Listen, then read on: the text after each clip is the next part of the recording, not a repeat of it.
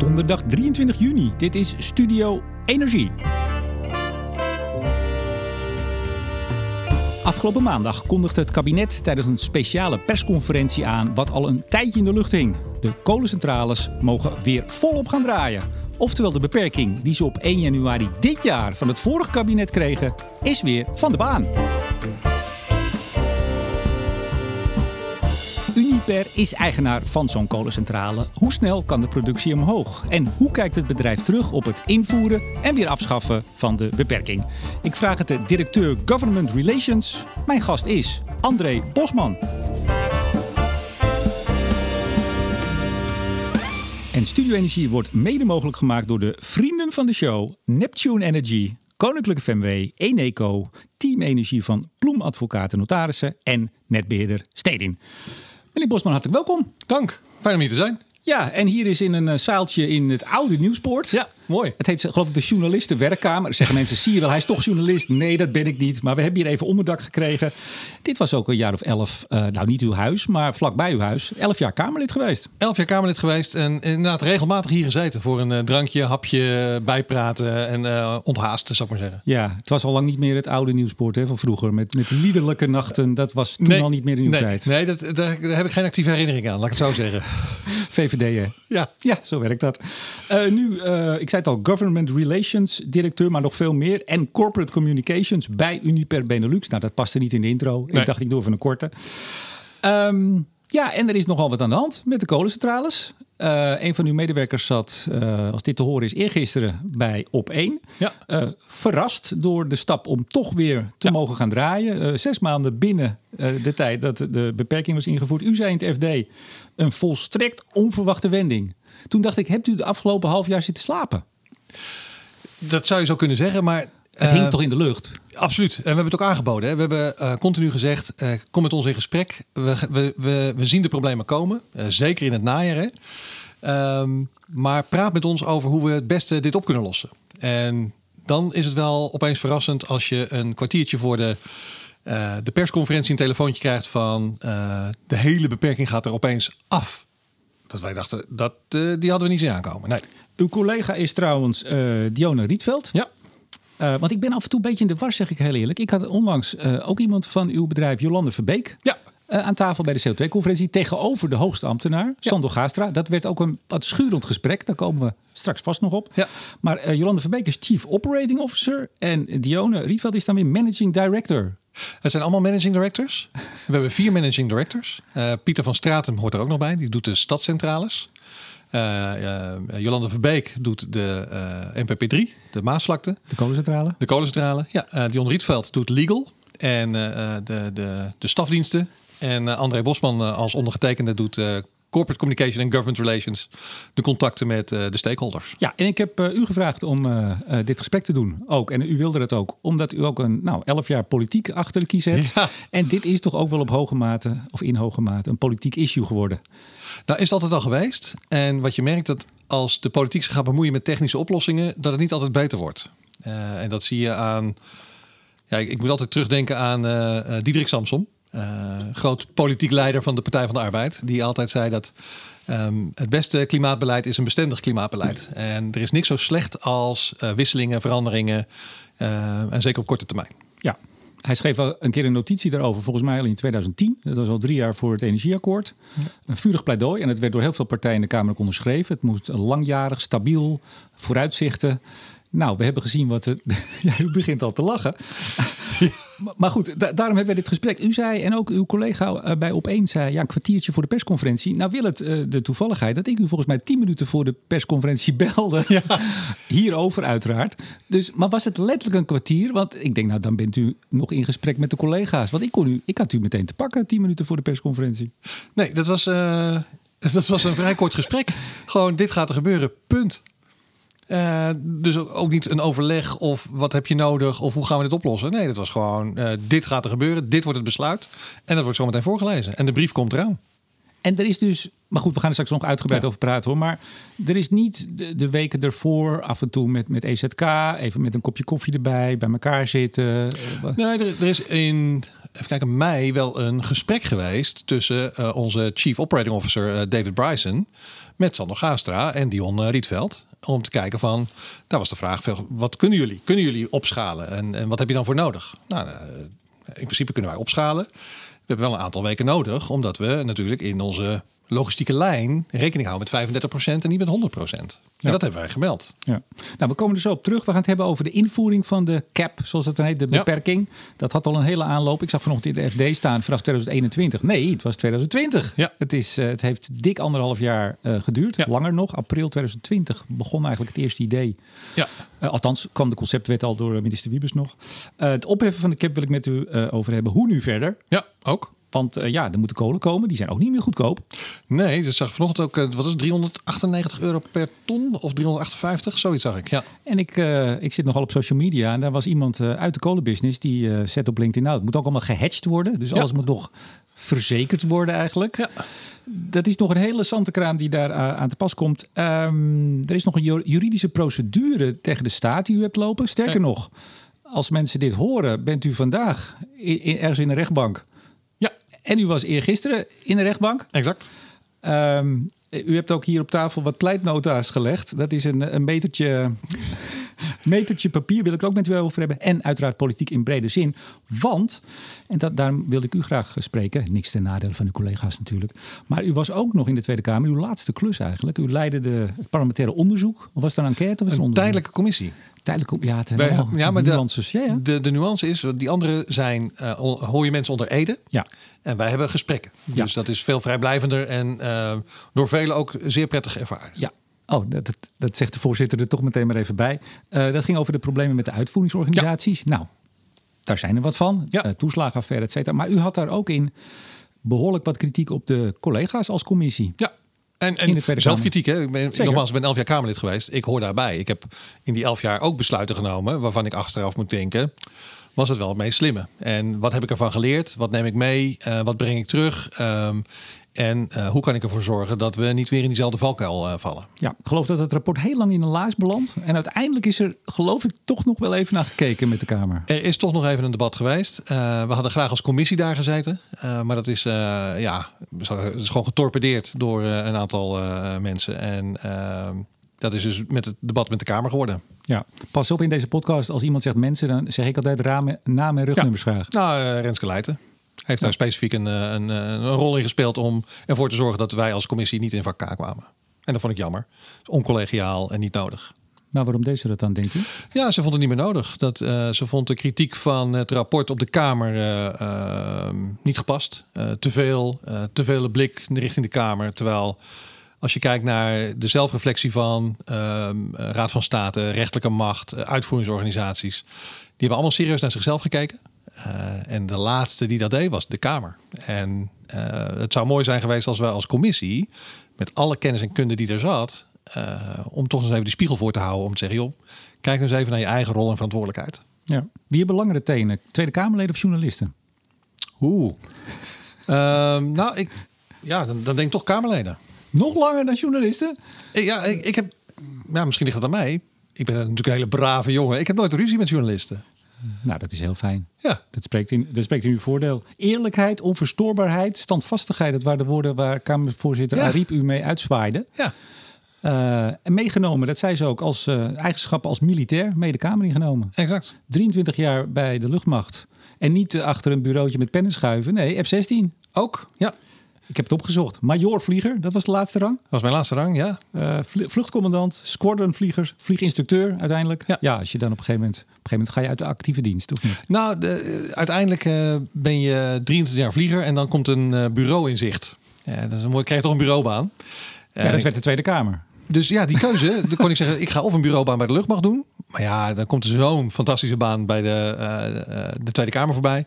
Ik heb het ook tegen mijn toenmalige baas van de luchtmacht gezegd. Ik, ik ga niet weg omdat ik het niet naar mijn zin heb. Maar er komt nu iets voorbij. Dat kan ik niet laten gaan. Dit is echt mijn droom. Dus uh, op die manier ben ik, uh, de overstap, uh, heb ik de overstap gemaakt. En elf jaar lang. Ja, en nog even toe René Leeg de afscheid nam in 2015. Ook woordvoerder energie geweest. Ja, gaswinning Groningen eerst. En toen woordvoerder energie. Dus twee jaar woordvoerder energie geweest. Ja, mijn, nou. een van mijn eerste werkbezoeken als woordvoerder energie was aan de MPP3-centrale op de Maasvlakte van Uniper. Kijk eens aan. En toen werd, eigenlijk al, werd u eigenlijk al benaderd toen voor de baan nu. Nou, daar moet je altijd vroeg mee beginnen. even ter, kijk even uit ter voorkoming zegt. dat mensen denken, joh, joh, joh. Dit Nee. was een grapje, denk ik. Ja, zeker. Nou ja, je weet het niet. Eh, invoering van de cap.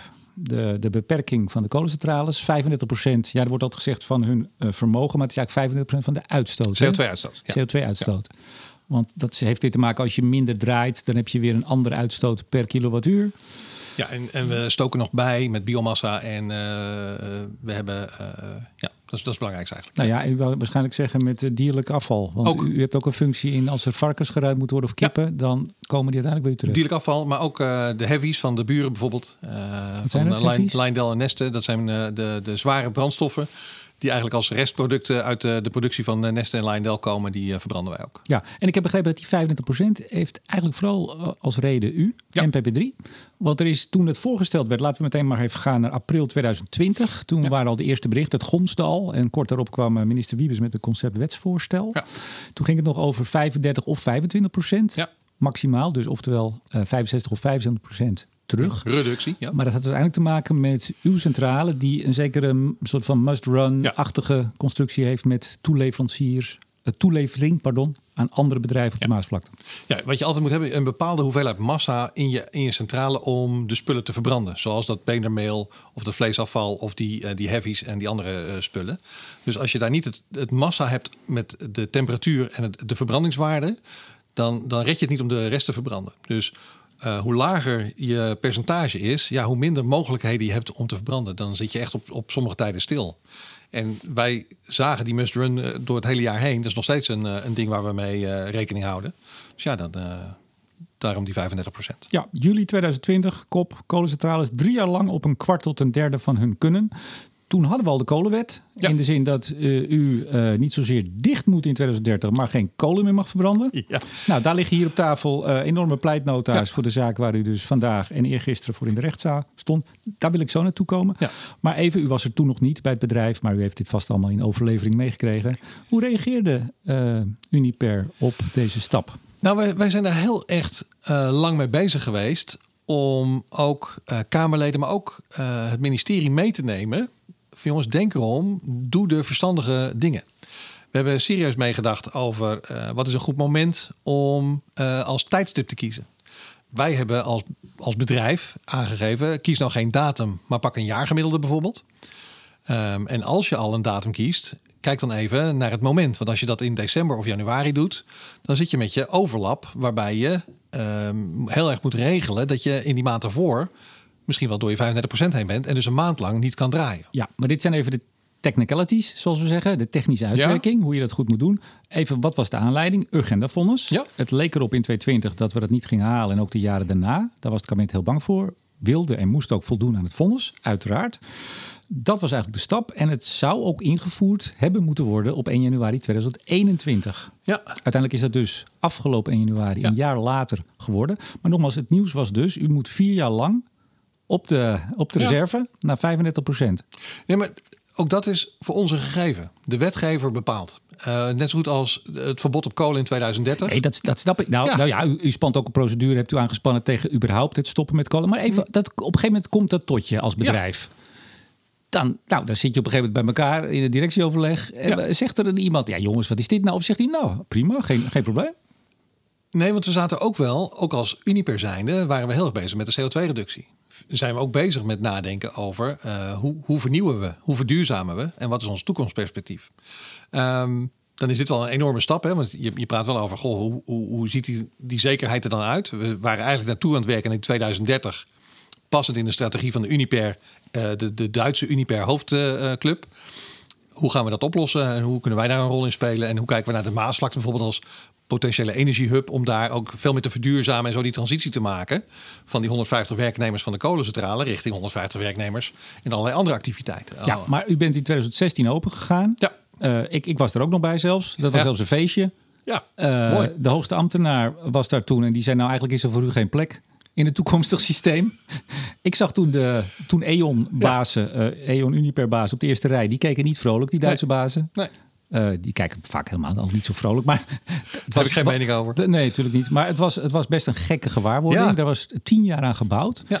er toch gekomen, en dat blijft een twistpunt, maar het is toch echt zo, op verzoek van de Nederlandse overheid, Ja. begin deze eeuw. Want eh, eh, we dreigden te afhankelijk te worden van aardgas. Nou, van Russisch gas vooral.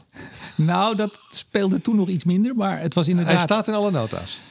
Nota's van wie? Eh, de pleitnota's. Ja, van? Eh, van, eh, Van de, de staat, staat. Uniper Nederland, eh, Uniper Nederland en de RWE. Ja. Nou, het was in die tijd in ieder geval van gas. Ja. En dat was toen Ja. ook al voornamelijk Russisch. Dus in die zin eh, eh, hebt u gelijk. Logisch, ja. Maar goed, daarvoor zijn ze er gekomen. Nou, voordat u open ging, 2015, wilde D66 Stientje van Veldhoven... die had al een motie aangenomen gekregen... dat Ja. ze zo snel mogelijk weer dicht moesten. Ja.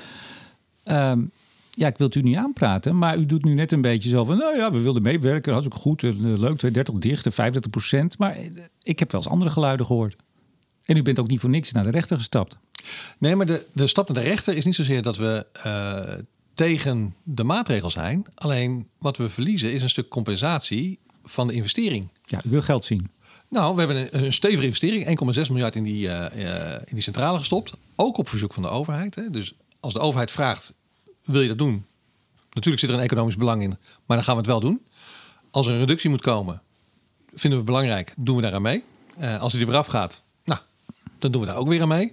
Ehm, dus we zijn ook wel bezig om een stukje dienstbaarheid, wel met de verdiencapaciteit, maar wel een stukje dienstbaarheid, Ja, nuts, nutscapaciteit, nutsverantwoordelijkheid om dat in te vullen. Eh, maar Een 1,- stukje dienstbaarheid, Ja. meneer Bosman. Ja, Eh, elektriciteit is een nutsvoorziening. Net zoals maar- water. Nee, nee, nee, maar even kijk, ik, ik kan me voorstellen, laat, laat ik voor mezelf spreken. Op, op, op die manier kun je zeggen, nou ja, wat er ook gebeurt als ik maar alles gecompenseerd krijg. Eh, u kunt me linksom sturen, u kunt me rechtsom sturen, u kunt me achteruit. U zei nou net eh, dat Samsom zei, we moeten langjarig stabiel beleid hebben. Ja. Dit lijkt me, meneer Bosman, geen langjarig stabiel beleid. En dan zeg Nee. ik het netjes. Maar dat heb je helemaal eens. Ben ik helemaal eens. Alleen, ehm, ik heb daar geen zeggenschap over. Nee, dat is wat anders. Maar ik vraag Het- u wat u ervan vindt. En wat ik- als bedrijf daarvan vindt. Ik vind het onverstandig. Het is eh kortcyclisch. Het is een risico voor je investeringsklimaat en je eh, eh, investeringsmogelijkheden van bedrijven. Die worden heel terughoudend. Ehm, als ik dan een pleitnota van de staat lees over de vervuilende bedrijven en ze moeten maar dicht. Dan denk ik, ja jongens, dat zijn stevige teksten die breed eh, eh, implicatie Ja, hebben. het staat er letterlijk, hè, geloof staat er letterlijk. Ik, ik, ik Ja. pak hem even van Ja. u. U hebt hem voor u liggen. Ja. Dat is de eerste, de inleiding van de pleitnota van, dus van de staat. Alleen, daar gaat het vandaag om. De zaak draait alleen maar om de vraag of en zo ja, in welke mate de maatschappij vervuilers, dat bent u, moet afkopen als de staat hen uiteindelijk moet dwingen om hun CO2-uitstoot te beperken. Ja. En de staat vindt overigens, even voor de goede orde, want laten we anders meteen maar even naar die rechtszaak stappen. Of eigenlijk heeft meerdere procedures, hè? In het buitenland. ECT-procedure, de, de Energy Charter Treaty. Ja. Ja. Ehm, eh, u, u zegt nou, eh, wij vinden dat we daarvoor gecompenseerd moeten worden. Dat Ja. wij vanaf 2030 geen kolen mogen stoken. Ehm, en de staat heeft gezegd, nou, wij hebben een prachtige regeling voor u ontworpen, meneer Bosman. Dat u tien jaar de tijd hebt. Ja. Ehm, en u, krijgt alle, u hebt alle mogelijkheden om wat anders te doen. Ja. Daar zit natuurlijk ook wel wat in. Ja, maar dan moet je dus weer een investering doen. Want dan zeggen ze, ja, maar het kan biomassa. Ik zeg, nou, interessant. Want biomassa staat niet heel hoog aangeschreven. Ook niet bij dit kabinet. Want ook die flipflopt weer. Waarbij je zegt, ja, de houtige biomassa moet er alweer uit. Ja, dat is voor laagwaardig. Maar ook voor, voor eh, elektriciteitsproductie is er ook al geen subsidie meer. Nieuwe subsidie meer. Nee, maar dus... Hè, Ja. En de volgende stap is... Ja, ja, we dachten eigenlijk dat het wel kon. Maar het kan toch weer niet. Net zoals met kolen. Ehm, en als je dat soort discussies, eh, dat soort onzekerheden inbouwt in eh, je gesprekken met bedrijven, dan worden die vanzelf heel terughoudend. En dan kan je tegen mij zeggen, je kan hem ombouwen. Naar wat dan? Ja, eh, en dan is de, de, de tekst biomassa. Zeg ik, nou, dat risico ga ik niet lopen. CCS, ja, maar goed, ik, heb nog steeds het verbod op kolen, dus daar heb ik ook geen, geen hulp aan. Ja, dan waterstof. Ja, maar ik kan, ik kan niet zomaar een centrale ombouwen naar waterstof. Heb ik dan genoeg waterstof? Is, is dat verstandig waterstof? Dus de variabelen die er eh, worden gepresenteerd binnen tien jaar, eh, moet je afvragen of dat economisch haalbaar is. We hebben rapporten die zeggen het is niet economisch haalbaar. En dan moet je dus constateren dat in 2030 de stralen gewoon de facto wordt gesloten. Ja, maar de staat zegt, eh, het is wel, hè, dit wordt dus wel eens niet eens en iedereen heeft Ja. zijn eigen experts. Maar, maar toch even, eh, toen dit allemaal ging spelen, toen was het verwijt aan de kolencentrales en vooral de grote bedrijven, de buitenlandse bedrijven. Eh, Eén, ze, ze hadden het kunnen zien aankomen. Ja. Ondernemersrisico, dat is natuurlijk wat de staat ook zegt. Een stukje ondernemersrisico. En twee, en ik moet zeggen, dat vind ik wel steeds meer, uh, begin ik daar ook iets voor te voelen. Ja, die grote bedrijven die zeggen, nou zegt u het maar. En uh, kom erop, even vangen eerst, even afrekenen voor het vorige. En als u weer met iets leuks nieuws wilt beginnen, prima. Waar is de subsidie als het niet een rendabele business case is? U, u dekt u natuurlijk ook in. Dus het is wel een beetje, nou ja, zeg het maar. Als, als er maar afgerekend wordt. Nou, en dat is wel een verwijt wat de grote industrie natuurlijk vaak krijgt. En is dat terecht of onterecht? Dat is onterecht. Waarom? En uh, waarom is het onterecht? Dan begin ik met het laatste. Omdat de essentie is, wat wij nodig hebben is een stabiel uh, investeringsbeleid, investeringsklimaat. Waarbij we investeringen die wij als bedrijf doen, is 20, 30, 40 jaar.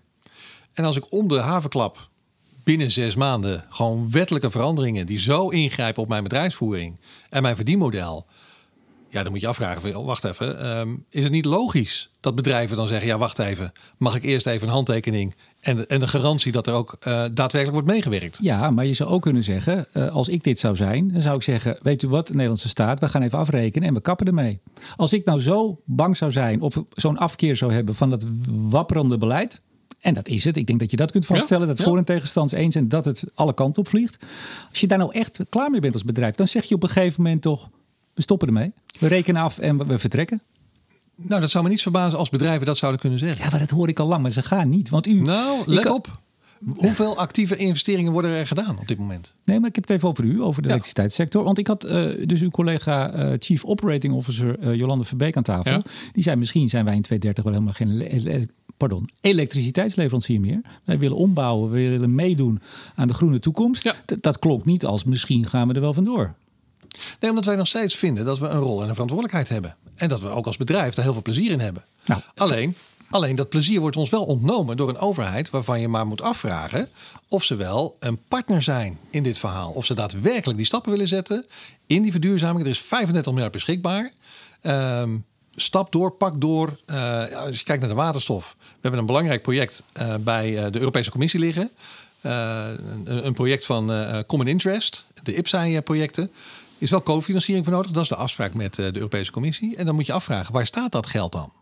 En dat is er niet. En dan zie je wel heel veel druk en drang op de infrastructuur, pijpleidingen, maar op de productie dan niet. En dan denk ik, dan mis je een aantal stappen die van belang zijn, ook in die verduurzaming, waar je snel stappen kan zetten. Ja. Ja. Bij het gesprek met uh, uh, Jolande Verbeek. Wacht even, oh, je had twee punten namelijk. Ja? Eén is, we hadden het kunnen zien aankomen. Ja.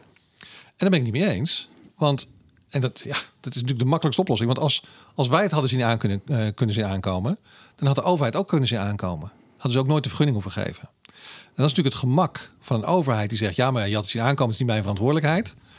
Zeg nou dan, dan toch even, hè, je, je hebt het net voorgelezen. Uh, de maatschappij vervuilers moet afkopen als de staat hen uiteindelijk moet dwingen om hun CO2-uitstoot te beperken. Afgelopen maandag heeft diezelfde overheid de beperking er volledig afgehaald met het verzoek: kunt u weer gaan draaien?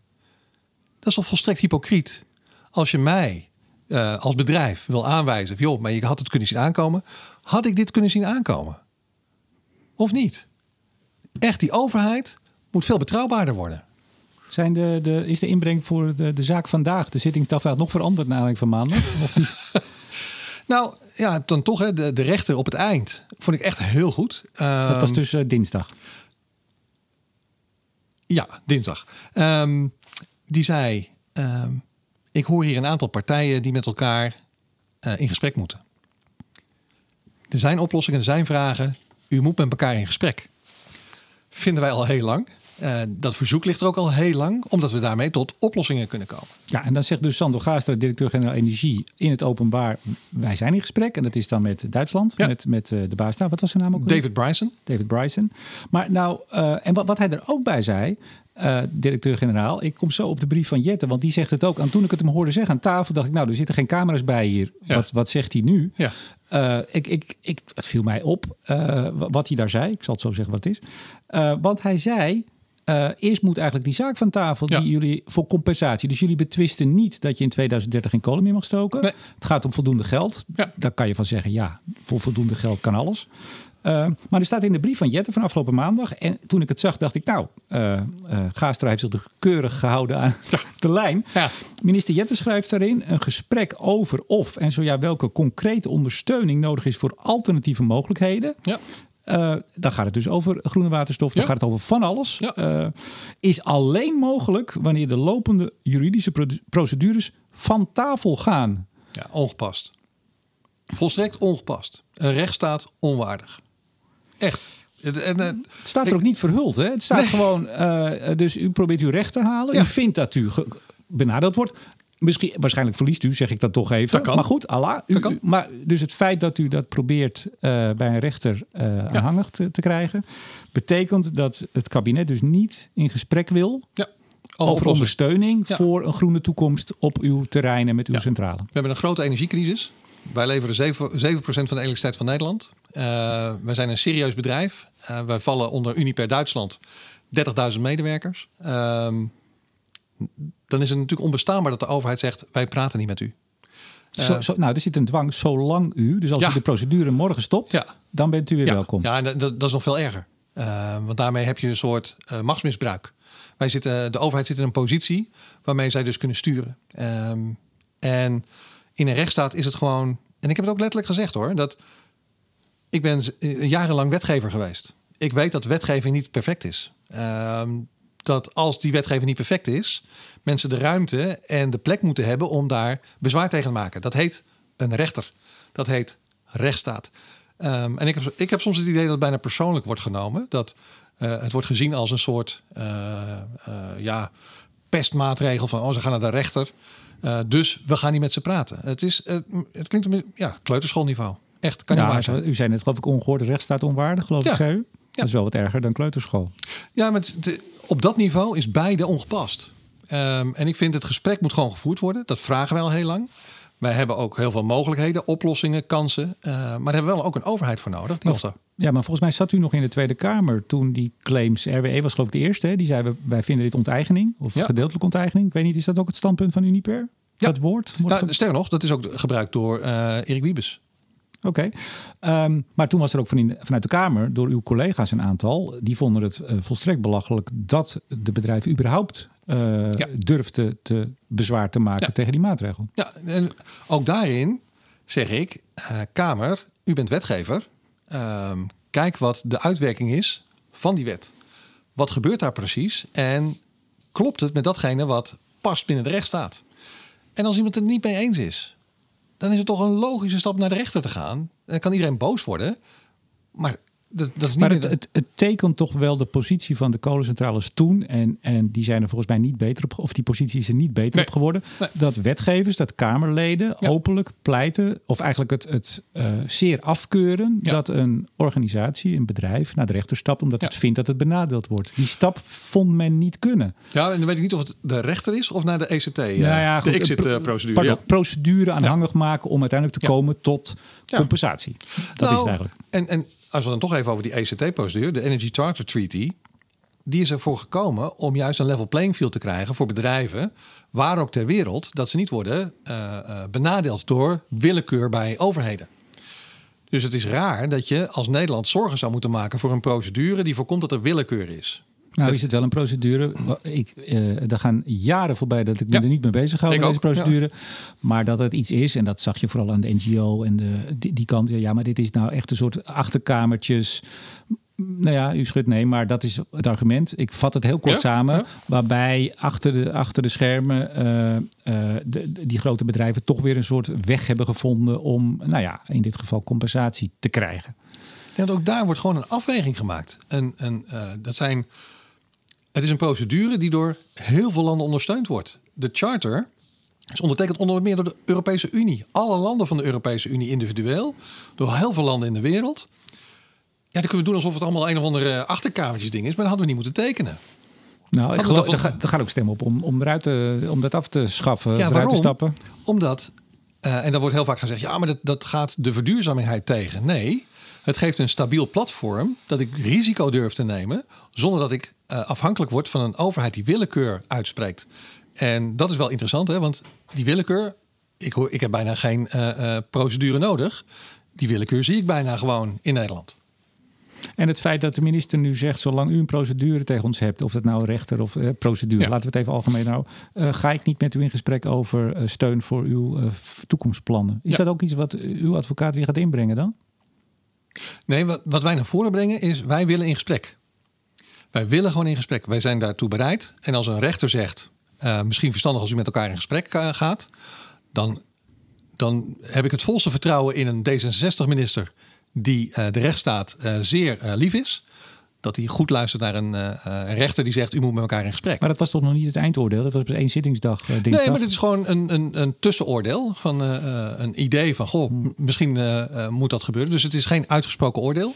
Maar een, een stuk tekst van een rechter die iets ziet gebeuren waarvan hij zegt: Misschien is het verstandig als u met elkaar in gesprek gaat. En ik vind het een heel goed voorstel. Dat geloof ik. Ja. Even, um, ik ga er even snel doorheen. Um, april 2020, die eerste berichten. Juli 2020, conceptwetsvoorstel. Nou, dat zou dus 1, 1 januari 2021. Dat werd 1 januari 2022. Het zou vier jaar lang moeten gelden. Het is nu dus drie jaar lang. Nou, nadeelcompensatie, daar is ook al heel veel over gewisseld toen in de Kamer. Want uh, heel veel partijen vonden het uh, ja. idioot dat uh, u überhaupt nog een compensatie ja. zou krijgen voor het niet vervuilen van het klimaat. Ja, maar het was wettelijk verplicht. Ik vat het even kort samen. Geregeld in een algemene maatregel van bestuur. Dat gaf wel wat ruimte aan het kabinet om langs de Kamer te gaan. Hè? Nee, maar er was een voorgangprocedure afgesproken. Ja, maar goed. Ja, dus hij moest langs. Ja, het kabinet zei ook van, we gaan er toch niks mee doen. Ja, dat zijn natuurlijk ook wel rare strapatsen. Hè? Ja. Dat je tegen de Kamer zegt, nou gaat u lekker, we gaan lekker voorhangen, gaat u maar wat zeggen, maar we doen er niks mee. Nee, ja. ja, maar goed, ook daar zijn Kamerleden bij. Lacht u nu eens een boer met kiespijn, want u lacht maar het is toch verschrikkelijk? Nee, maar Dit zijn mijn woorden. Nee, maar ook als je kijkt naar, nee, maar als je kijkt naar mijn rapport, ons rapport van Klem tussen Bali en Beleid over de rol van de Kamer, over inhoud, over uh, feitenkennis, over positie nemen en wat, wat komt er uitrollen en welke effect heeft het op de uitvoering? Want in principe is een kolencentrale gewoon een uitvoerder. Hè? Wij zijn ook van de uitvoering. Um, en dat zie je ook bij die, bij die, uh, uh, die, die beperkende maatregel. Het beleid was klaar, maar de uitvoering ik kom misschien zo meteen nog op. De uitvoering was nog niet klaar hoor. Ja. Maar, maar even, ik, ik, ik mag ook, uh, of nou helaas, ik zou zeggen, moet me soms boos maken over sommige Kamerleden. Maar ik snap wel dat als jij daar zit als volksvertegenwoordiger en je wil een keer je best doen en je hebt je een keer geïnformeerd en je vindt ergens iets van en een kabinet zegt, nou prima hoor, maar we gaan toch gewoon door en uh, wat u zegt doet er niet zoveel toe. Ja, dan, dan zou ik ook pissig worden. En terecht. En cynisch. En, ja, ja, snap ik ook. Um, en dat, dat betekent dus, en dat hebben wij ook gezegd in, in ons rapport Klem tussen Bali en beleid. De Kamer zal veel meer met zichzelf in debat moeten. Ze zullen zelf veel meer tot meerderheden moeten komen en zeggen: Dit vinden wij als Kamer. En ze zijn nu veel te veel afhankelijk van een kabinet wat iets geeft. En als het niet bevalt, dan is de Kamer al verdeeld. Ja, want de Kamer kan natuurlijk altijd zeggen: Dit pikken wij niet. Tuurlijk. De Kamer is hoogst orgaan, punt. De nadeelcompensatie, nou daar was veel over uh, te doen. Uh, uiteindelijk uh, is er voor 1,9 miljard door de drie kolencentrales. We hebben het over Uniper, we hebben het over Onyx slash ja. Riverstone en we hebben het over RWE in de ja. Eemshaven. We hebben ze niet eens alle drie genoemd. We, gaan, we hebben een heel goed geïnformeerd publiek. Die, die weten dat. Ja. Die weten dat. Het gaat niet over Geertruidenberg. Dat nee. is die vierde, oudje. Ja, Amerstralen. Amerstralen, biomassa is ook warmtenet. Ja. Eigenlijk een beetje buiten. Maar um, 1,9 miljard is er ja, ingediend. Ja. Uh, als compensatie.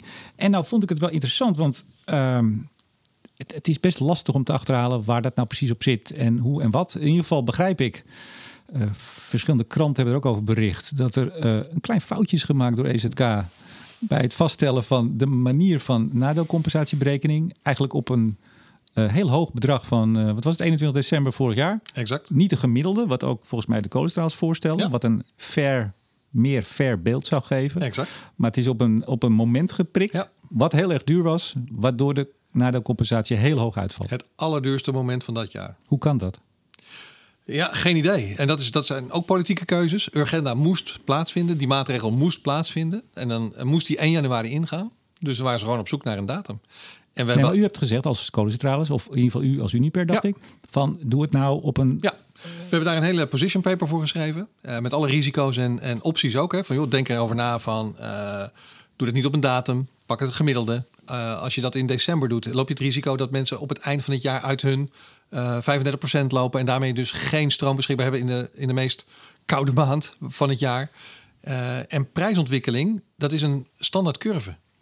De prijsontwikkeling van elektriciteit is een standaard curve, jaar na jaar. Dat is uh, in december, uh, dus november, december, januari, februari is het heel hoog. In april, mei, juni is het heel laag. Maar het is toch niet zo dat het was dus het vorige kabinet met dezelfde vier partijen als dit kabinet. Er zat toch niet iemand die, die, die dacht, geen EZK-ambtenaar, geen, geen minister, geen staatssecretaris, die dacht, ze willen het eigenlijk wat, wat, wat netter die prijs, niet zo hoog. Wij gaan het lekker hoog zetten. We gaan ze nog meer geld geven. Nee. Het is dus niet een opzetje. Kan ik kan me niet voorstellen. Dus een ongelukje dan. Ja, nou, en ook een stukje opportunisme. Ik denk dat uh, um, bij EZK de, het idee was: de energieprijs zakt we gaan voor de laagste prijs. Uh, en nooit het idee hebben gehad, oeh, dat zou wel eens de andere kant op kunnen gaan. Dus die position paper van u hebben ze niet gelezen? Ik hoop dat ze hem hebben gelezen, maar daar hebben ze niks mee gedaan. Of ze hebben het niet begrepen? Nou, er zitten slimme mensen op het departement. Ja, maar ik hoor, ik hoor ook vaak, en inderdaad, en er zijn ook veel die luisteren, maar ik hoor ook dat, er, dat ze onderbezet zijn, dat er ja. veel verloop is, dat er jonge mensen zijn die gewoon soms nog niet. Nou ja, je moet ook daar wel ervaring in hebben. Je ja. moet door de wol geverfd zijn. Het is niet uh, makkelijk werk, dit. Maar wat is dan belangrijk? Praat met de uitvoering. Wij zijn de uitvoering. Kom met ons in gesprek. Wij leveren een position paper aan, niet voor niks. Bel ons, kom praten. Wij hebben heel veel. We hebben 30.000 mensen werken bij Uniper. Als we hulp nodig uh, hulp kunnen bieden, doen we dat met plezier. Ja, maar u hebt de juridische procedures tegen de staat aangespannen. Zolang die niet van tafel zijn. Eén, wordt er niet gekeken naar of ze u kunnen helpen om te nee, maar dit, dit gaat even... nee, En twee, is dus de sfeer... Ja. De rechter zegt het niet voor niks. De sfeer is niet optimaal met die bosman. Nee, maar dit ging nog even van tevoren. Ja, ja. Voor de invoering. Nee, maar toen was er ook... Dit is allemaal vorig ja. jaar en het jaar daarvoor. Maar toen was de verhoudingen waren al niet best. Ja, nee, maar... Dus, dus, en dan weet je dus, als je vindt dat je op dit soort manieren met elkaar uh, zaken moet doen, of geen zaken moet doen, dan ga je de vernieling in. En dan zie je dus hè, dan, uh, dat er heel veel geld wordt gegeven aan vervuilers. Nou, EZK, tot je dienst. Uh, de keuze die jullie zelf gemaakt hebben, leidt tot een enorme kostenpost ten nadele van de belastingbetaler, waarvan wij als bedrijf hebben gezegd dat was niet misschien de slimste uh, deal om te maken. Ja, maar de, de staat zegt het, maar uh, in de media is de toon ook: u bent die vervuiler, u bent slecht, u maakt het klimaat kapot. Dat is, dat is gewoon zoals het. Uh, zoals het beeld nu is. Die kolencentrales die moeten gewoon dicht en weg. En u mag nu heel even bijspringen bij de gratie gods, omdat het niet anders kan. Maar dat is toch het beeld? U, Hoezo? Bent, fout, u bent fout. Ja, nou, grappig. Nee, dat, dat is... nee, maar, nee, maar prima. Hè? Als wij fout zijn, laat ons dan niet open vraag ons niet om meer te draaien. Als je principieel vindt, dit is echt heel slecht, dit is echt, dit moeten we echt niet willen. Oh, maar ik heb er nu wel een beetje pijn in mijn buik voor december. Uh, ga toch maar draaien. U zijn het hypocriet. Ja, dan moet je, je moet kiezen. Je vindt dit een, uh, een middel wat je goed kan gebruiken. En ook wij weten. Een kolencentrale stoot twee keer zoveel CO2 uit als een gascentrale. Um, zijn we daarmee bezig? Absoluut. Als bedrijf, als Uniper uh, Duitsland, maar ook uh, in de Benelux. We kijken naar andere oplossingen, vanzelfsprekend. Maar in de tussentijd hebben we hem nodig. Zijn het de schoonste, centrales, de meest efficiënte centrales die je maar kan hebben? Um, en dan is het natuurlijk dom om te zeggen, ik benut ze niet. Wat mij trouwens opviel, dat ik kreeg die vraag vanochtend op Twitter. Um, iemand zei ja, en het agendafonds dan. Maar uh, de ongekroonde cijferkoning van de Nederlandse energietransitie, Martin Visser, ja. roept dan de hele tijd: op onze sloffen halen we het ook als de kolencentrales 100% draaien. Ja. Maar dan vond ik in de brief van uh, uh, minister Jette, die zegt het eigenlijk ook. Die zegt het iets netter. Ja. Die zegt ook. Uh, dat is dus een brief aan de Kamer. Uh, dan moet ik even kijken of ik het heel snel kan vinden, het letterlijke citaat. Maar uh, het komt erop neer dat ook met de kolencentrales dat gehaald wordt. Dan kan je zeggen, want ik zag een stukje in het FD vandaag met uh, Detlef van Vuren PBL. Ja, 10 miljoen ton die extra de lucht in gaat. Ja. Of althans, ja, die nu meer dan als hij wel beperkt was. Ja. Als u het nog kunt volgen, dames en heren. Ja. nou, iedere ton is er één te veel. Maar het agendadoel wordt dit jaar, is de grote verwachting, ook dus van het kabinet, gehaald. Ja. Uh, maar tegelijk zegt uh, Jette, ik ga eind van het jaar met Prinsjesdag ga ik nieuwe maatregelen aankondigen om het agendadoel te halen. Ja, en ik, ik denk dat de communicatie misschien wat beter kan. Maar ik ben ook van mening dat we serieus moeten kijken naar de CO2-uitstoot. Um, en als je op een pad zit ter beperking van de CO2-uitstoot, ja, dan is iedere stap naar boven eigenlijk een stap achteruit. Dus ik, ik snap ook het kabinet dat je op zoek gaat naar uh, andere middelen uh, en andere kansen en mogelijkheden. Uh, nou, dan zou ik zeggen, versnel de verduurzaming. Kijk naar uh, de productie van waterstof. Kijk naar uh, meer wind op zee, versnel dat allemaal en, en maak die verbinding. En maak het makkelijker voor bedrijven om die verduurzaming te doen. En dan, dan kan je die versnelling doen. Dan heb je nog steeds wel die uitstoot die iets hoger is. Maar een versnelling die je dan in de toekomst in kan halen om dat te verbeteren. Maar als we het agenda vonnis halen, ja. want het wordt steeds een doel gezet met een vonnis. Uh, en het ETS-systeem wordt aangescherpt, zoals dat. Uh, men lijkt er toch weer uit te zijn in Brussel na een kortstondige heftige ruzie. Ja. ja. dan weten we dat we op nul staan met, de, met de industrie en de elektriciteitssector in 2050. Ja. Maar dat argument is in Nederland natuurlijk al lang verdwenen, want wij kijken tot de grenspaaltjes. Wij kijken naar onze uitstoot en niet of wij nog extra uitstoot in China of in Duitsland kunnen vermijden. Ja, nee, dat, en dat is natuurlijk de discussie ook over de, de wat is het, de border, uh, de carbon border mechanism. Adjustment mechanism. Ja, um, maar ik vind, ik vind bewustwording ten aanzien van wat, wat gebeurt er met uitstoot. Uh, het ETS mogen we best wel meer benadrukken dat het echt een heel goed systeem is. Wat echt wel gaat werken. In het begin hadden iedereen zo'n beetje van het gaat nooit werken. Toen hadden we 8 euro uh, per ton of zo. Dus uh, ja, dat werkt nooit. We hebben minimaal 30 nodig. Ik heb wel bij een PBL uh, briefing gezeten, heel lang geleden. en toen zei hij van nou, het, het, het beste is, en het zou ook nog kunnen gaan gebeuren, 1000 euro per ton. Toen nou. zei die, zegt u, wie is die? Dat is volgens mij Pieter Boot. Okay. Ja, van PBL. Uh, dat 1000 euro per ton. Toen zei hij, ah, onmogelijk. Volgens mij zitten we nu op 80. Nee, het, het, is hoog gestaan, toch? TTS? Ja, niet? Nou, nou niet, niet duizend in ieder geval. Nee, nee, nee, nee, nee, nee, maar de, de, de verwachting uh, dat dat uh, heel lang laag zou blijven, gaat harder dan we denken. Uh, en, en heel veel zaken waarvan we in 2015, 2016 dachten dat gaat nooit rendabel worden dat gaat toch sneller dan we dachten. Ja. Die, eh, die nadeelcompensatie, 1,9 miljard ingediend door de drie centrales. Daarvan zegt uh, Jet, en daar kunt u vast nu even uw licht op laten schijnen. Uh, nou, dat, dat hoeft dus niet. En dan gaat een deel van dat geld, een deel, let op, van dat geld gebruiken om te versnellen in groen. Ja, heel goed. Dat is wel zoiets dat je, dat je gedwongen wordt op vakantie een heel duur hotel te nemen, waar, waarvan je eigenlijk het geld niet voor hebt. Dat je het bij elkaar schraapt en dan kan je toch nog naar de camping en zeg je, nou, nou heb ik geld over. Ja. Nou, niet echt toch, want je hebt het het alle hoeken gaat er bij elkaar moeten schrapen. Ja, uh, het is niet vanuit overvloed. Nee, het is niet, het is niet ineens gevonden geld. Nee, het is niet. ja. Dus ik, ik besluit een hele dure auto te kopen. Dit doe ik niet, dus ik heb geld over. Ja, ja. die. Ja, dat is eigenlijk een betere. Die is veel korter. Maar even, nu, nu zegt de minister wel. Hij zegt ja, dat was voor de drie jaren. 2022, 2023, 2024. Maar, en dan moet ik even goed kijken. Het overgrote deel van de kosten. Het overgrote deel van 1,9 miljard. Dan zeg ik nou, dat is meer dan de helft. Dus, dus dan gaan we dik over het miljard. Dat is voor het jaar 2022. Omdat hebben we het weer, die pijldatum 21 december 2021. Nou, dat maakt dus dat voor dit jaar het heel erg duur is. Ja. Hebt u inzicht in hoeveel er geclaimd gaat worden voor die eerste vijf en een halve, zes maanden? Nee, nee want dat, dat, is natuurlijk, dat is natuurlijk weer het probleem nu. Dat maakt het. Ze hebben besloten om het stop te zetten. Zonder dat ik weet als bedrijf hoe we nu verder gaan. Het is dus weer. Beleid is uitge, uitgeroepen. Alleen de uitvoering. Ik heb even geen idee. Ehm, is een intrekkingswet, is die er al? Ik heb geen idee. Nee, die is er niet, dat weet u wel. Ja, nee, maar die moeten wel komen. En dan is natuurlijk de vraag, ehm, waarom ligt die er nog niet? Hoe moeilijk kan het zijn? Nou, uh, omdat pas letterlijk, uh, ja, dat weet ik ook niet, ik zat er niet bij, maar heel kort geleden is besloten om u harder te laten draaien. Er lag geen wet, die is niet in voorbereiding genomen. En dat is interessant, hè? want ik heb in januari. Tenzij die de volgende week ligt, dan neem ik deze woorden terug en dan zit ik helemaal mis. Nou, maar ik mag echt hopen op zeer korte termijn dat die intrekkingswet er komt. Dat is echt de basis van ons werken. Wij, wij zijn nu bezig in een gedoogconstructie op het woord van de minister, inclusief een brief naar de Kamer, waarbij we zeggen: um, uh, je, je mag nu meer draaien. Ja, hij heeft de, de, de NEA, de Nederlandse Initiatiewet, een aanwijzing gegeven. Wat is de juridische staat van een aanwijzing? Of is het gewoon een briefje? Jongens, eh, stop maar met handhaven. Ik denk het, ja. Ik, ja, dat weet u. u nee, dat weet ik niet. U hebt, u hebt juridische mensen zitten. Ja, maar we zijn, ook wij zijn nog aan het kijken wat precies de uitvoering is. Want er is ook geen wet. Maar u, u bent, stel dat u vandaag over de 35% zou gaan. Ik zeg het maar even ja? Eh, plastisch. Of, eh, of, of uh, ja. plat. Dan bent u in overtreding van de wet. Ja. U overtreedt de wet. En uh, dat, uw collega Rietveld die kreeg bij opeen gisteren de vraag... wat nu als een NGO naar de rechter stapt. Ja. Die zegt dat bedrijf is een overtreding. Ja. Wat dan? Ja, dat, dat is, uh, daar is het het probleem. Dus wij zijn ook heel voorzichtig om te kijken... om zomaar boven die 35% uit te komen. Um, ook daar houden wij nog steeds rekening mee. Omdat we vinden dat een overheid wel serieus moet kijken van hoe, hoe uh, maak ik dat wettelijk netjes. Hoe ver zat u met uw uh, uitstoot? Nee, want wij zitten in een must-run. Uh, en daar, wij, wij, zijn, wij zijn echt aan het plannen om in dat jaar goed uit te komen.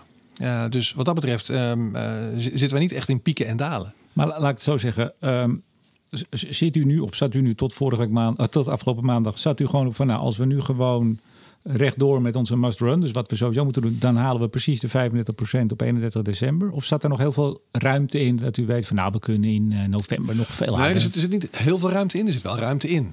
Eh, dus alleen, eh, er is natuurlijk ook heel veel stroom van tevoren verkocht. Dus er zit een must run. Er zit eh, natuurlijk gehedged eh, eh, zit er allemaal in.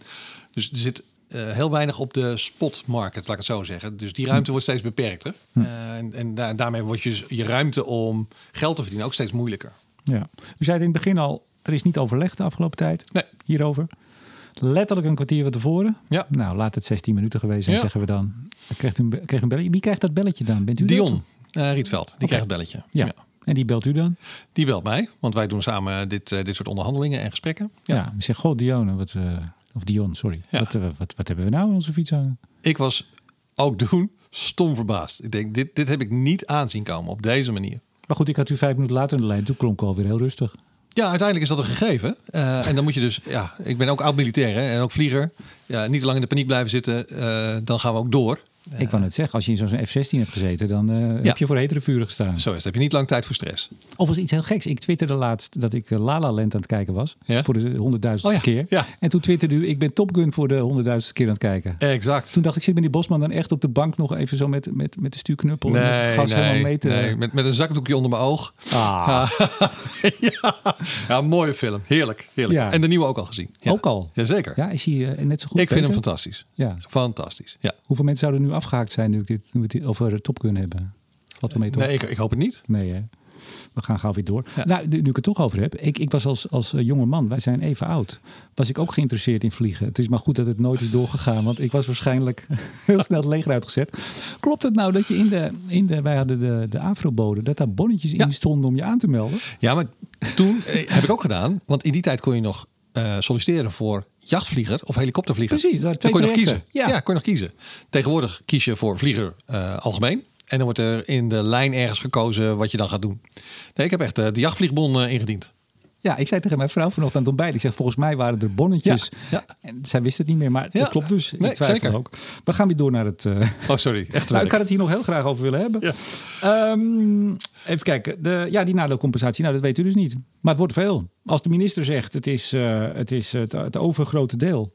Ja.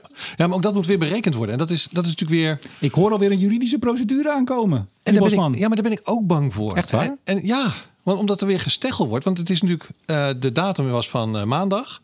Alleen wij lopen nog steeds in de problemen voor een aantal weken van hoe gaan wij dan eh, de kosten regelen, de kolen regelen. We hebben nog steeds niet alle elektriciteit kunnen verkopen voor die periode. We kunnen wel 100% draaien, maar dat, maar dat redden we niet. Ja, jongens, ook daar zitten nog kosten in. En mijn oproep aan het ministerie, aan de minister zou zijn: om tafel. Niet lopen nummeren. Maak een pakket. Klap erop. Strik erom. Aan de slag met de verduurzaming. Ja, nou, dat, dat kan best. Maar dan zegt eh meneer in dezelfde brief van maandag... ik zou zeggen, dames en heren, lees hem even. 20 pagina's, zo te doen. Zonder goedkeuring van de Europese Commissie... kan de nadeelcompensatie niet worden betaald. Ja. Dus dan bent u er straks uit. Ja. Kopje koffie met meneer Jette. Nou, Rob, fantastisch. André, leuk. Ja. Leuk je weer te zien. Eh, dan zegt de Europese Commissie, nou, dat feest gaat niet door. Ja, dat zou kunnen. Eh, aan de andere kant, het ligt ook aan de steun en de, eh, denk ik, en de, de, de, presentatie van het kabinet. Ehm, we zitten nu ook in een bijzondere positie, bijzondere situatie. Er is een crisis, er is oorlog. Er moet echt heel veel gebeuren. Ehm, ik mag toch hopen dat als we goede afspraken maken over het pakket wat er dan zou komen te liggen, inclusief verduurzaming, dat dan de Europese Commissie zeggen, nou, dat gaan we niet doen. Nee, maar de minister schrijft dat zinnetje niet voor niks. Nee, omdat het, het staat ook in de wet. Tenzij ze de wet intrekken, dan is het er niet meer. De hele kolenwet. Hoeft u niet meer dicht Nee, de compensatie. 2030. Oh, de compensatie. De compensatie. Dus die, da- daar gaat hij om. Want daar zit hij in. nee, maar dat is een ANVB. De wet beperking eh, kolen. Ja. Ja. Nou, we gaan het zien. Het gaat geld kosten. Mag ik dat eh concluderen? Nou, dat hoeft niet. Want wij zijn bereid om dat geld direct te investeren in de verduurzaming. ja, en dat gebeurt alleen weer als u de claim of de, de, de juridische procedure laat vallen. Hier kom je toch niet uit zo? Nee. nee dus uiteindelijk eh, heb ik ook een beetje mijn hoop op deze rechter. Die al hele goede tekst heeft uitgesproken. Ja, maar dan komt er vast weer een hoger beroep. Of kan het niet? Wat voor procedure is het eigenlijk? Het is een... eh, we hebben de, dus de staat gedaagd. Eh, Gewoon bij een gewone rechter. ja, gewoon een rechter. Gewoon bij de, de rechtbank Den Haag. Ja. Rechter op de hoek. Nee, het is wel, ja, het is wel de rechter in Den Haag. Oké. Ja. We gaan nog even door, want we, we zijn, we gaan we gaan ook zo afronden. U hebt nog een leuke lezing geloof ik vanavond. Ja. Moet nog van alles doen. En ik ook. Ehm, nou, meer kolen nodig. Eh, u, uw collega gisteravond eh, bij Op1, of eergisteravond dan, die zei, nou ja, goed, even kijken. U zegt het ook, maar het kan allemaal wel. Er moet kolen ingekocht worden. Ja. Volgens Jette eh, hebben de eigenaren gezegd van de kolencentrales, u en de twee collega's, dat dat vier tot zes weken duurt Ja. voordat de boel harder kan.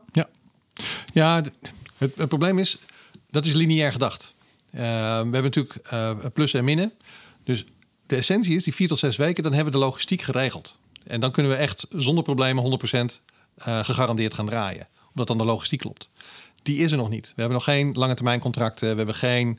eh dat moet allemaal gaan draaien voor Ja. die 65% Maar u hebt blijkbaar aangegeven als bedrijven tegen Ja. eh, de staat, tegen de Rijksoverheid, vier tot zes weken, dan lukt ons dat wel. Ja. ja. Ja. Haalt u die kolen dan uit Rusland of niet? Nee. Nee, er zit een eh, officieel eh, sanctiepakket op. Hè. Dus per 7 augustus is een totaal verbod op import van eh, Russische kolen. Ja. Wij kijken naar even kijken, Australië, Colombia, Zuid-Afrika geloof ik. zijn een aantal landen waar we contacten mee hebben. Staat er daar weer geen bloedkolen in Colombia? Of heb ik nou weer... Nee, daar hebben we speciaal een, Oh. een, een contract om ervoor te zorgen. Ook om vanuit onze verantwoordelijkheid als kolenkoper. Om ervoor te zorgen dat er een eh, eh, eh, goede mijnbouw is. Mensen goed bediend worden, goed geholpen worden. Mensenrechten Oké, is serieus naar gekeken. Ja, nou goed. Dat, ja. Nou, daar gaan we dan vanuit maar. ik ook. Maar, maar de buren, u kunt ze zien, u kunt zwaaien vanaf, vanaf de top. de Onyx-centrale, Ja. ook op de Maasvlakte. Die staan tot eh, 1 september uit. Ja, In onderhoud. Die hebben gedacht, nou ja... we zijn klaar. Die hebben er 35% op. Nou, was er iets geks? Eh, ik, ik vraag u nu dus naar de collega's. Dus Ja. u kunt zeggen, nou, daar weet ik allemaal niks van. Vraag het aan ze. Ja. Eh, maar u zit er toch.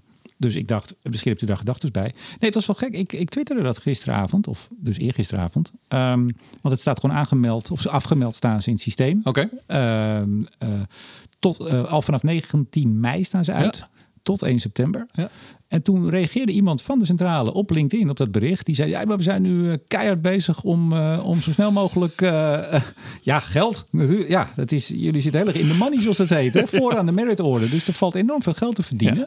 Zijbald 9 zegt tegen die 221 miljoen die er was om vroeg te sluiten. Ja. Jet- Jette zei toen: Ik ben zeer teleurgesteld Ja. dat ze niet dichtgaan. Nou, nu is hij weer blij. Ik ben heel blij dat ze open gaan. Het Ja. is toch, dat, dat was in april, hè, dat hij Ja. zeer teleurgesteld was. En, en nu vraagt hij: willen jullie alsjeblieft Ja, eh, dat- 100% gaan draaien? en nogmaals, het, het is een bijzondere Ja. situatie. Ik heb daar begrip voor, maar het, het helpt allemaal niet. Nee. Maar eh, toen reageerde iemand van Tennet, ik noem even geen namen, dat is flauw, maar het was openbaar, dus mensen kunnen het nazoeken. Iemand van Tennet die zei: Maar wacht even, als jullie nu al zeggen dat je veel eerder wel weer in de lucht bent, dan moet je dat zo snel mogelijk melden, want het kan, Ja, omdat het is, ja. prijsbepalend zijn. Ja.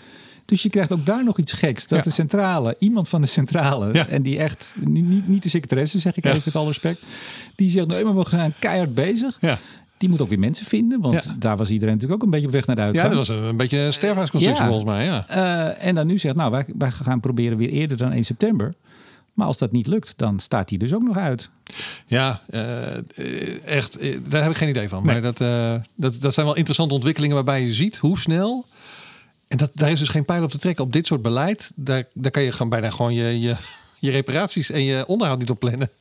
Nee, want als zij, zij hebben dus gepland op, eh, en u, u weet hoe dat gaat. Eh, zij hebben gepland op tot 1 september. Dus je, je, hebt, je hebt monteurs Ja. en je hebt onderdelen ingekocht. En dan heb je, dat heb je Zit in gepland. een schema. Ja, zit er ook logistiek in een, in een planning. Ja. Dus, dus die moeten nu als donder dat naar voren trekken.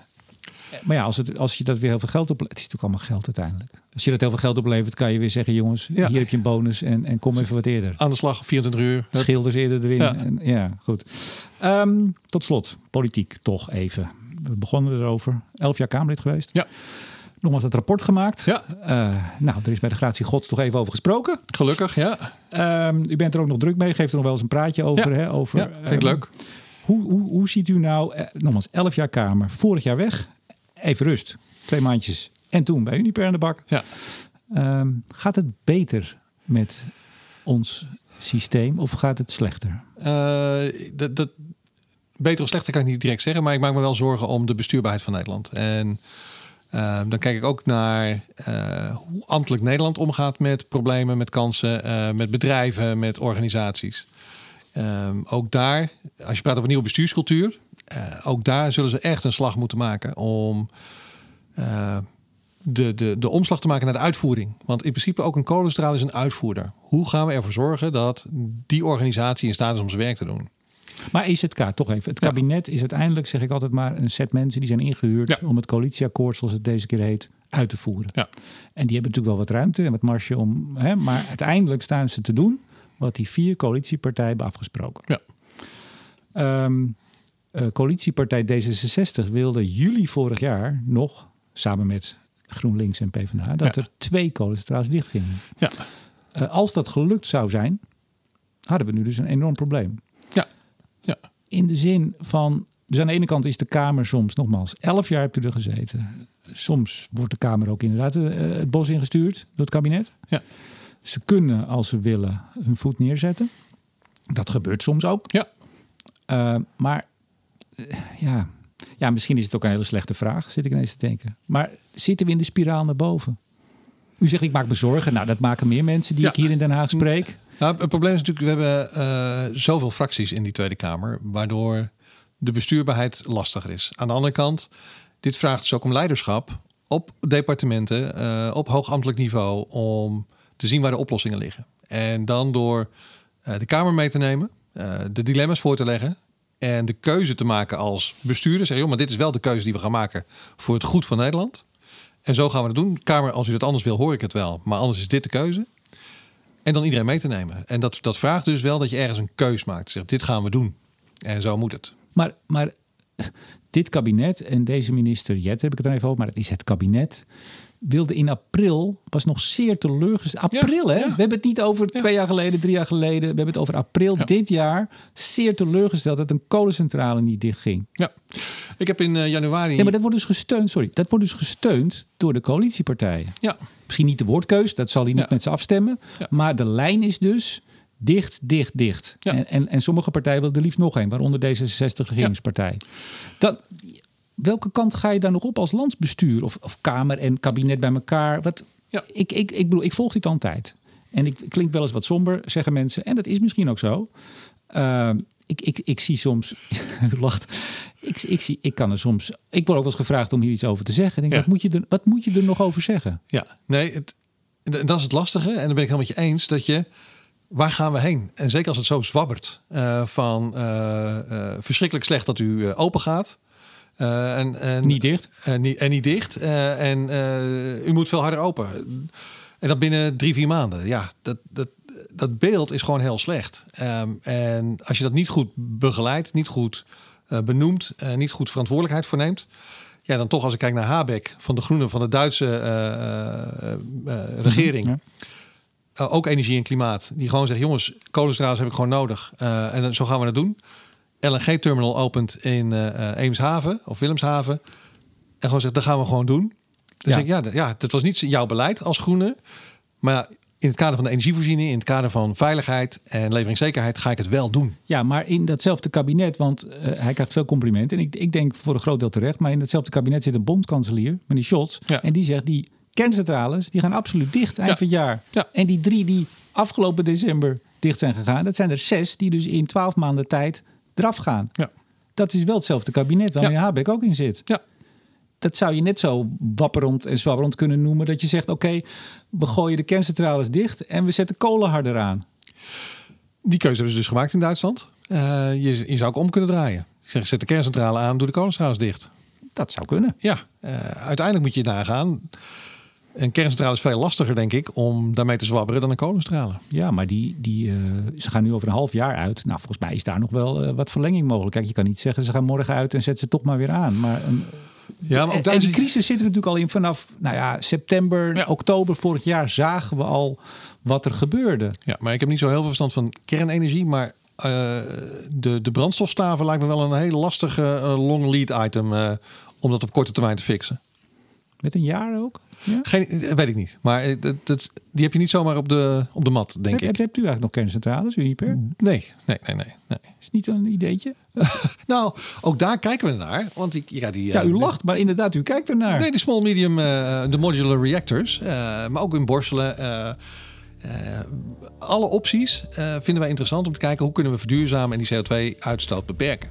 en dat, daar hebben wij een rol in als, als groot bedrijf. Ik vraag aan het eind bij Start and Scale-ups, als ik daar een gesprek mee heb, altijd: hebben jullie nog mensen nodig? Toen dacht ik, misschien, is het ook wel, misschien lopen ze bij u ook wel als een gek weg. Hebt u nog mensen nodig? Deze lopen niet als een gek weg, maar we hebben ze wel nodig. Uh, en dat is uh, technisch personeel um, is, is goud waard. Uh, en dus we hopen van harte dat mensen onze kant op komen. Zeer zeker. Van harte welkom. En dan voor de groene toekomst, hè? Zeker. Nog steeds een stuk kolen, nog steeds uh, ook gas op de stadcentrales. Maar wel in een transitie en een verduurzaming. Dus alle kansen. Ja, dus dan hangt het erop, samenvattend en afsluitend, dat u de juridische procedures tegen de staat stopt. De staat dan nu met u in overleg wil gaan om te kijken hoe ze die groene toekomst, waar u weer nieuwe mensen voor nodig hebt, mogelijk gaan maken. Ja, maar. Dus de samenvatting is interessant, maar wij gaan niet de juridische procedure stoppen. Maar we willen wel het gesprek voeren. Helder. André Bosman, directeur Corporate Communication and Government. Government. Ik heb altijd moeite met de uitspraak van het woord government. Maar dat is de goede. Hij moet sneller, hè? Ja. Ik doe hem nog een keer. Directeur Corporate Communication and Government Relations bij Uniper Benelux. Hartelijk dank voor het gesprek. Heel veel dank.